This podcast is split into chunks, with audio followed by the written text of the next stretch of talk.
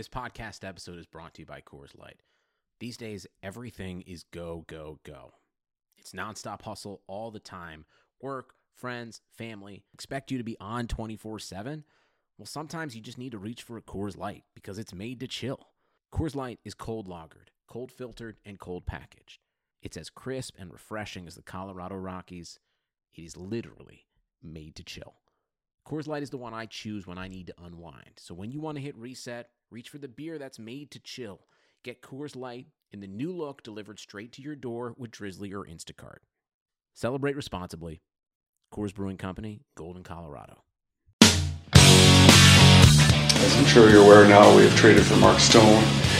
Uh, a big trade for our organization.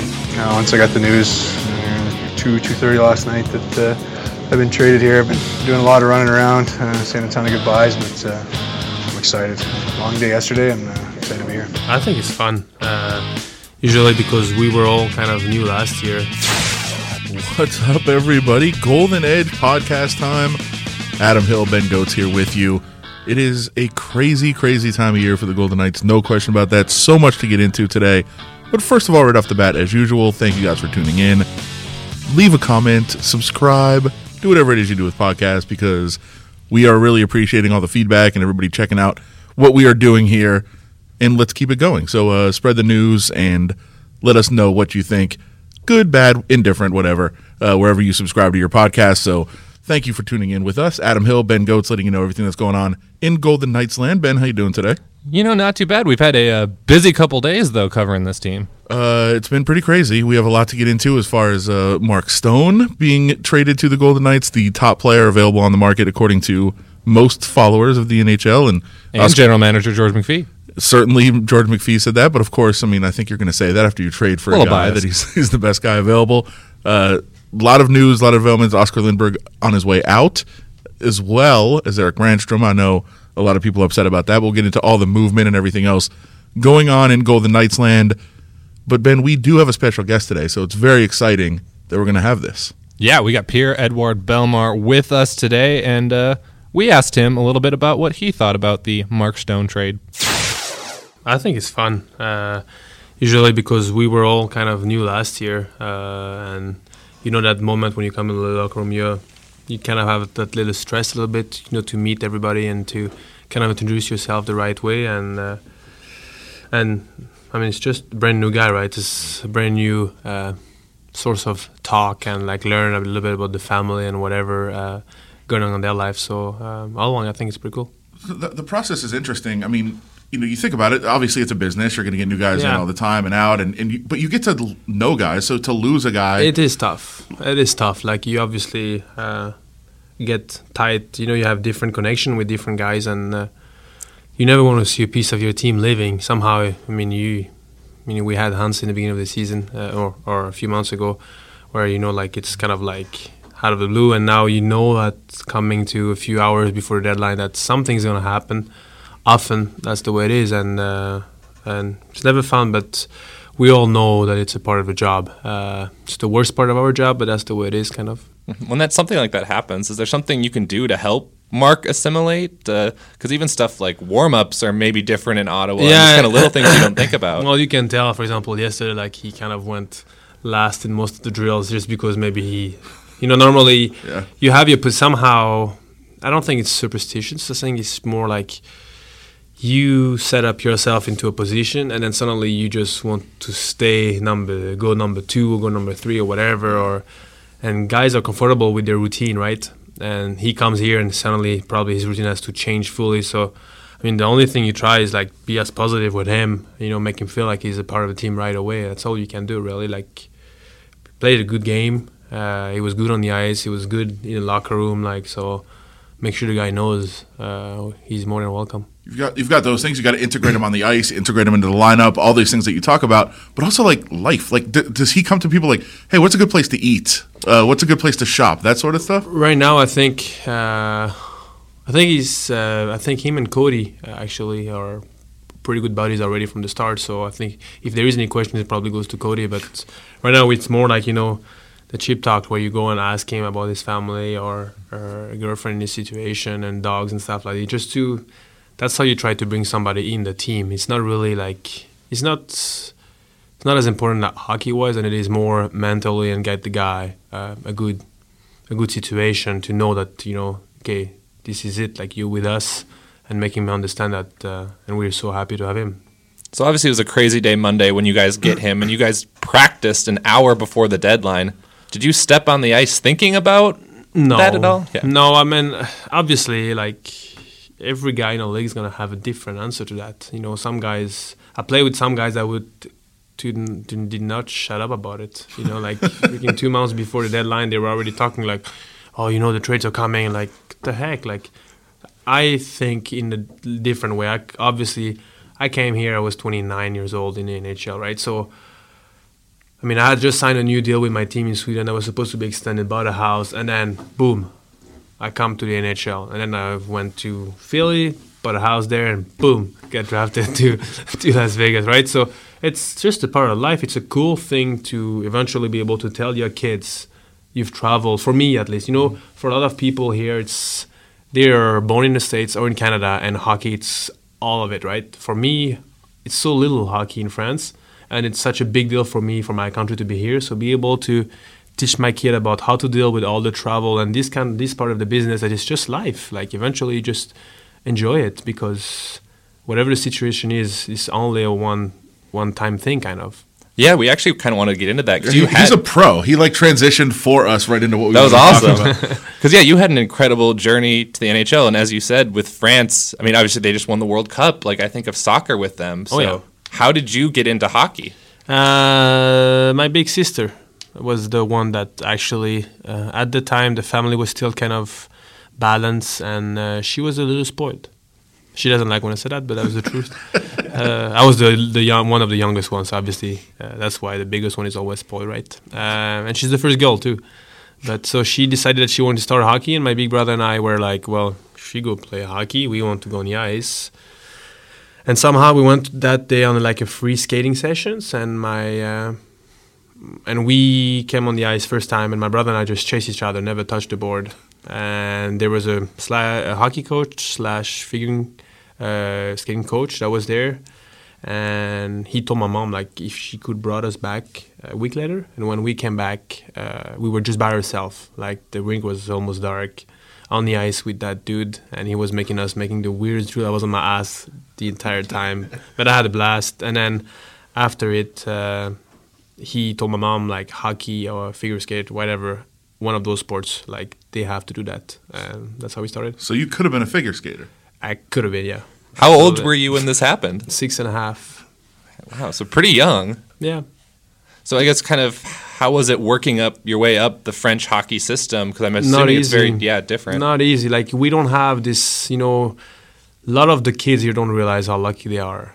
Or even in Sweden, like you go to school and school is made for your hockey. Like for me, it was the opposite. Every year I had a had a meeting with my teachers and my mom and them trying to prove and tell my mom and prove her that I should not play hockey. There is no point of playing hockey.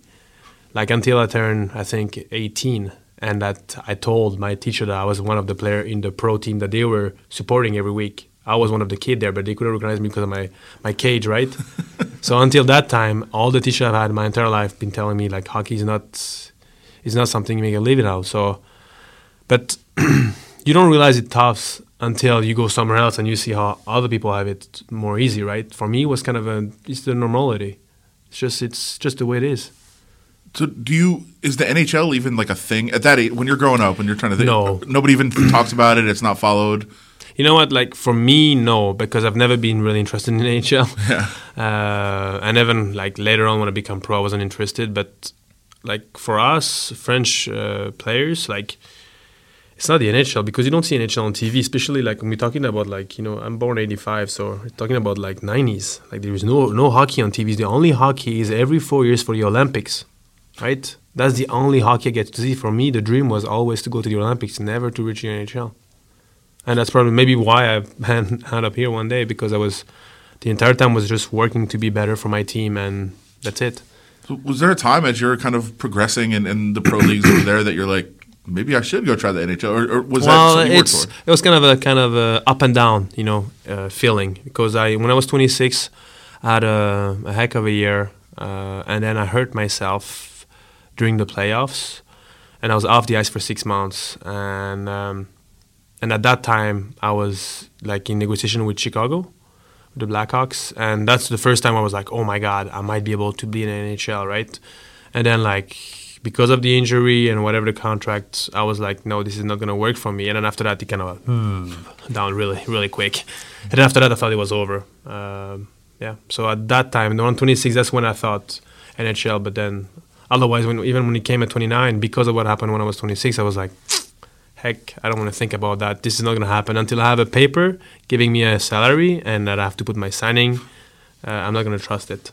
I mean, what was that moment like for you though when you did put that pen to paper and kind of realize, like, in a way, like you're representing your country and you're going Yeah. to the NHL? It was it was fun. I mean, uh, my wife is here. We were like having a barbecue with her parents in that new house that we like freshly bought. We had the key maybe a week prior to that. We were like, "Oh my god, we're leaving in three months." but uh, no, it was it was fun. Like it's a proud moment. I mean, uh, there's not a lot of French players that ever made the NHL. At that time, I didn't know I was going to make the NHL, but just the fact that I've done enough job for those 20 years of hockey so that somebody, you know, recognize me by telling, good job, here is a ticket, and then see what you can do when you're here. That was kind of a big reward. I want to go back a little bit because you're talking about your teachers kind of trying to convince you to stay out of hockey. When did you commit full time to playing? Because if I recall correctly, you went to medical school for a little bit. Yeah, uh, I committed when I was 21, when I uh, left France. Pretty much, that's when that was the commitment. That was a big kind of. It was a time where with my mom we kind of. My mom has always told me like when you, until you're 18 in France you have a big uh, exam called the bac baccalaureate, and this is the big thing. You need that to work pretty much anywhere. And my mom always told me you go all the way to year 18 and you have this diploma, and then after that you do what the heck you want with hockey or school. And so when I went to 21, you know, it was her her talk in my ear was always, you know, if you break your leg tomorrow, what do you have?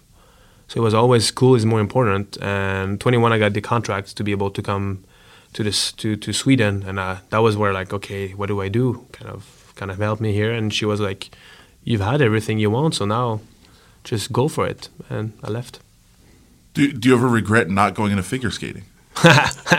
Uh, maybe I would have been a sick, you know, maybe even better. Never know. Well, uh, obviously, you know, you, you you come to the Golden Knights last year. People fall in love with the team. So the last thing for you is just like what what was that experience like in, in your life in your career Unreal. to go through that? Unreal. Like that's better than we ever thought. Um just because, you know, like whatever every player have a different story when they leave their franchise, right? Like for me, it was a little bit bittersweet. I had a good role, but I was excited about coming here. Like you know, stample myself into the culture of this team. I was not expecting like 2.4 million to fall in love with a sport that they had no idea what it was before. Most of them didn't even know the rule until half of the way of the season. But they were all in love. It was 23 faces that they could identify themselves in. Obviously, with October 1st, we kind of uh, help each other uh, way faster than we, we could have otherwise, but unbelievable uh, in every way. I mean, Vegas, uh, the people of Vegas are, are so positive already. Like, you realize that before even beside a hockey rink and everything, but I think hockey kind of help everybody have a, a reason to talk to each other more in the communities that like you take your car and out of your garage you go to your whatever grocery shop and come back to your garage. And like you know you don't really see your neighbor now. You go to the shop and you have somebody with the the same shirt that you have and that kind of a reason to talk right? And and we feel that we felt that love from everybody. So it's been just unreal I said that was the last thing, which is again real quick. Uh, Coach said the other day you got to find the Golden Misfits again. Do, do you think Yeah. that is a thing? Do you do you need Well, yeah. to find that attitude? Well, yeah, it's just we were ruthless in a way that we were so starving to prove everybody wrong, right? Kind of that was the thing. Like we were like everybody talked trash about us constantly, and we didn't care about it. We had our swag, and we were like, we're gonna prove people wrong. That's it. And he brought us all the way until four games the, to the end, right? And I think like I think this year with the expectations a little bit, you know, when you start setting expectation really high, that's mean that you think of yourself a little high, and that's I think something that the edge is so thin there, and I think that's where we step to the wrong direction a bit compared to last year where we had no expectation. It was just like fight for each other. This year, I think the expectation like we put were not too high, but we kind of start thinking of ourselves, like putting yourself a little bit ahead of the game. I think. So great stuff from Pierre. We really appreciate him coming by and a lot of interesting things to say, not only about what's going on with the team, what's going on in his life, but certainly the new addition, Mark Stone, and the Golden Knights make the trade. Let's get into the details of the trade first of all. I know most people have seen it already, but the Golden Knights give up a top, top blue chip prospect in Eric Brannstrom, one that had really caught the attention of Golden Knights fans, no question about that. And he was a good piece, but you've got to give up you know, good pieces to get great players like Mark Stone. He's gone. Lindberg's gone. A second round pick. Uh, I I thought first of all when I heard the details of the trade, a pretty good deal for the Golden Knights. No, I don't think that's a bad one for them. They don't give up a first round pick unless you count Eric Brannstrom, who was the 15th overall pick in 2017 as a first round pick. But they give up one prospect, a decent pick, a second rounder, a guy in Oscar Lindberg who wasn't really going to have a role on this team probably anyway with Mark Stone coming in. And then you also, of course, keep Stone because uh, reportedly, according to our colleague Dave Schoen, he is expected to sign a eight-year extension uh, sometime soon. He can't officially sign it until March first, and that will be worth nine and a half million dollars in average annual value. So a huge chunk of change coming to Mark Stone. But the Knights are not just acquiring him for this playoff run; they are acquiring him for what they hope will be several playoff runs in the near future. And if he was a rental, this deal wouldn't have happened. That's what George McPhee said. So they, they lock him up long term. And, you know, the, the issue with Brannstrom, and I know fans are upset. I know the people I saw on Twitter were not happy, but Brannstrom is a guy you hope to develop into a star player. He has that potential, he has that ceiling. You never know with prospects. You hope he gets there. Mark Stone's kind of there. And obviously, different positions, they do different things, but he's at that level of stardom where you kind of hope a prospect develops to. Yeah, he's one of the best all around players in the NHL. That's what George McPhee told us. McPhee also said he's one of the best five on five players in the NHL. And when you look at that guy's skill set, it's pretty much accurate. Accurate. We got a scouting report from Max Pacioretty the other day. He said he's a great player who can both shoot and pass, which is rare offensively. And then he's got one of the best sticks in the league defensively. He leads the NHL in takeaways with 88. Both Pacioretty mentioned that. I talked to Brayden McNabb about that today, defenseman for the Golden Knights. He said not only is he great generating takeaways, he's great deflecting shots from the point, so creating tips in front of the net. So there's a lot of things this guy can do five on five. And then you get into he's going to play in all situations for the Knights on the power play, on the penalty kill. He's going to contribute in a lot of ways on this team right now and moving forward. And no question about it. And we are getting ready to head over there right now. This is a Tuesday evening, so he's about to make his debut. He is expected to play on the second line with Pacioretty and Stastny. I think, you know, when you first look at that, you say, wow, that's a really dynamic line. That's a really good line. You're keeping your first line together. You've got a second line that should have a lot of potential to play, you know, to score goals, first of all, and that's certainly their job, but also to, to be a solid defensive line as well. But I think the biggest thing this does – is now you look at the third line, you have the potential to have a very, very dynamic line as the third line. You're already pretty happy with how the fourth line is, especially when Carrier is healthy. This makes the team better by making it deeper. Yeah, your top nine is much, much better than it was just even a few days ago. Uh, the third line, as we speak right now, is it is expected to be against the Dallas Stars tonight, is Alex Tuch, Cody Eakin, and Ryan Carpenter. I forgot that for Yeah, a second. yeah. It's Ryan Carpenter which is much better than what they've been typically rolling out with. You've seen guys like Eakin surrounded by Carpenter and Oscar Lindberg, who are not bad players, but they're not guys that you're counting on to generate huge amounts of points offensively. Now you got a guy like Alex Tuch, who was your leading scorer before this trade happened, on your that third line. So he's a guy you're counting on to contribute from that third line and get depth scoring during the playoffs, which is going to be so so critical for this team when it becomes time for them to really try to make a push in the spring. Yeah, I mean the issue really is that other teams got better as well. It seems like the Sharks got better, uh, you know, in the division. The Predators in the conference they certainly seem to get better at the deadline. So a lot of teams think they got better, and I don't think you can look at Stone as a savior. Like he doesn't fix everything and turn it around, but I do think you get, and we'll see. I could look foolish as we said. This is before the game on Tuesday, and who knows what happens. But I think you do get a jolt of energy, not only from his ability, from his talent, but also it's the message of the team of hey, nobody's given up on this team. Everybody thinks you can still compete. We're going to go out and make an investment in the team and show that we want to make a run at this. I think it sends the right message to the other players that, hey, this is still a team that has the potential to make a run. Yeah, this is a team that's been in a slump. Obviously, recently they are one five and one in their last seven games. As we talk about entering this Stars game, and a lot of players have mentioned this could be a jolt. This is a new form of energy that's coming into the locker room that could really help us out. And you can tell just by talking to Mark Stone, which we did this morning, that he's a guy that's got a lot of energy right now.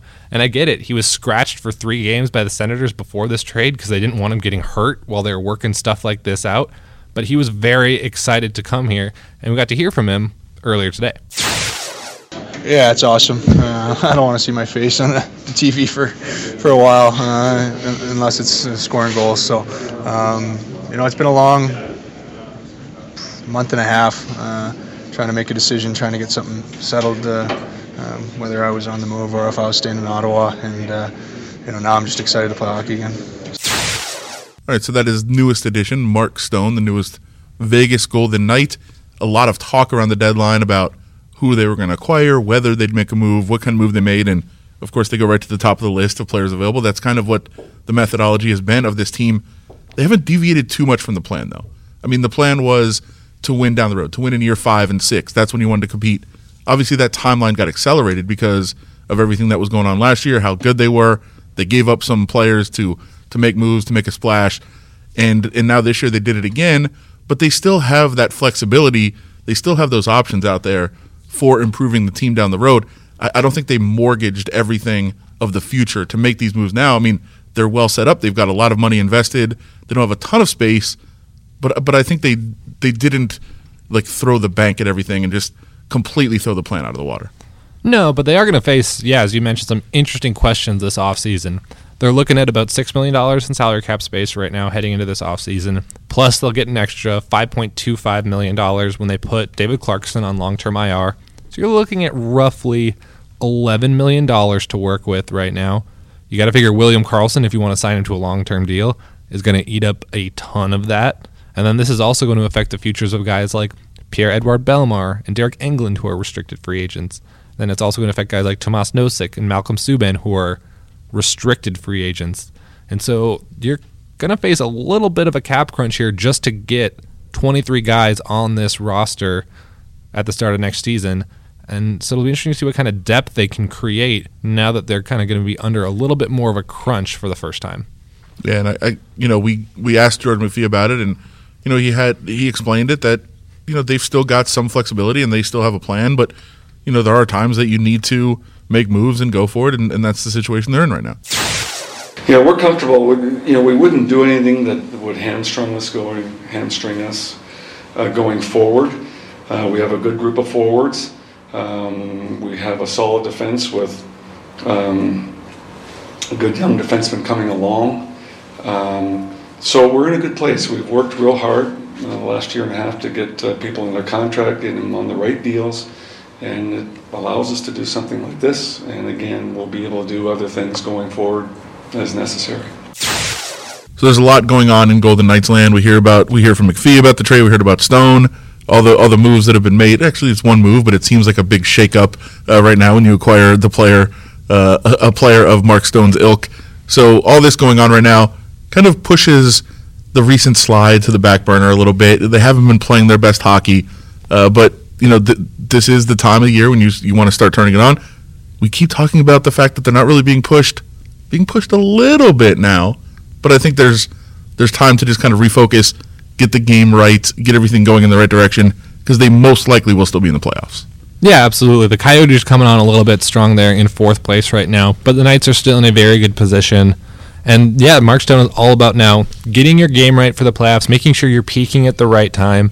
Figuring out the lines too. Figure out the lines because Mark Stone might not be, you know, a completely franchise altering player. One hockey player is never going to change the complete fortunes of a franchise. But I do think that unless you get like some kind of a, I, I heard that today. You mean if you had like some sort of a a robot or some like amazing thing that'll play goalie for you and stop every shot, that would change. Don't think any position, any skater is going to change the franchise that much. We'll roll with that. But I do think this trade uh, gets them closer to you know the Flames, the Sharks. I'm more intrigued about those matchups now that they have Mark Stone. And so if the Knights are playing their best hockey when it comes time for the playoffs, and they've got this guy in Mark Stone who is, as you said, automatically, at least in my opinion, their best skater right now, it's going to be very interesting. Yeah, and, and as we mentioned, it makes you deeper. It makes I, I think you know what we, we just went over it, but it, what it really does is make the third line so much more dynamic, so much more of an issue for other teams that they don't just have to worry about matching up with the first line or the second line, or worry about the physicality of the fourth line. It's four lines now that should be dangerous to opponents on any given night, which that's really what you need. That's what you wanted to get back to. That's kind of what you had last year. Yeah, absolutely. And I think this is just going to give more motivation to this group because we've talked about it. It's hard for them to find that edge to their game when they're kind of in no man's land in the standings, where they are, at least right now, almost completely out of it to get second or first in the division. And it's still relatively far fetched that Arizona's going to catch them for third. So they really haven't been playing with an edge because they haven't had to. They haven't played desperate because they're not desperate. They're kind of locked in where they are right now. But I think the hope is inside that locker room that kind of adding fresh blood, this fresh breath of air, is going to get them going again because now they're going to be excited to play with their new teammate.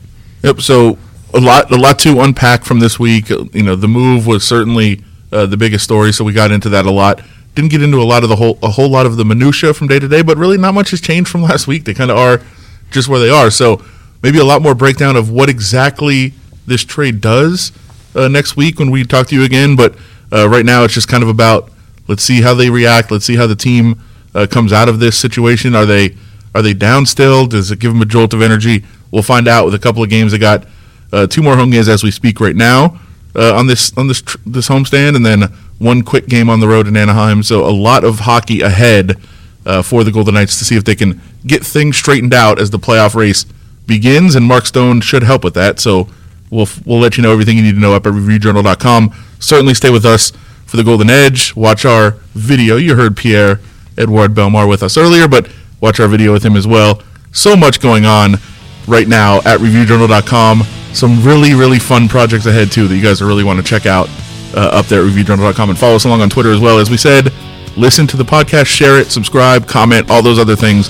Wherever podcasts are found, we appreciate you guys listening every week. Thank you very much. We'll talk to you again very soon with the Golden Edge. Do you ever regret not going into figure skating? Uh, maybe I put a bit of sick, you know. Maybe even better.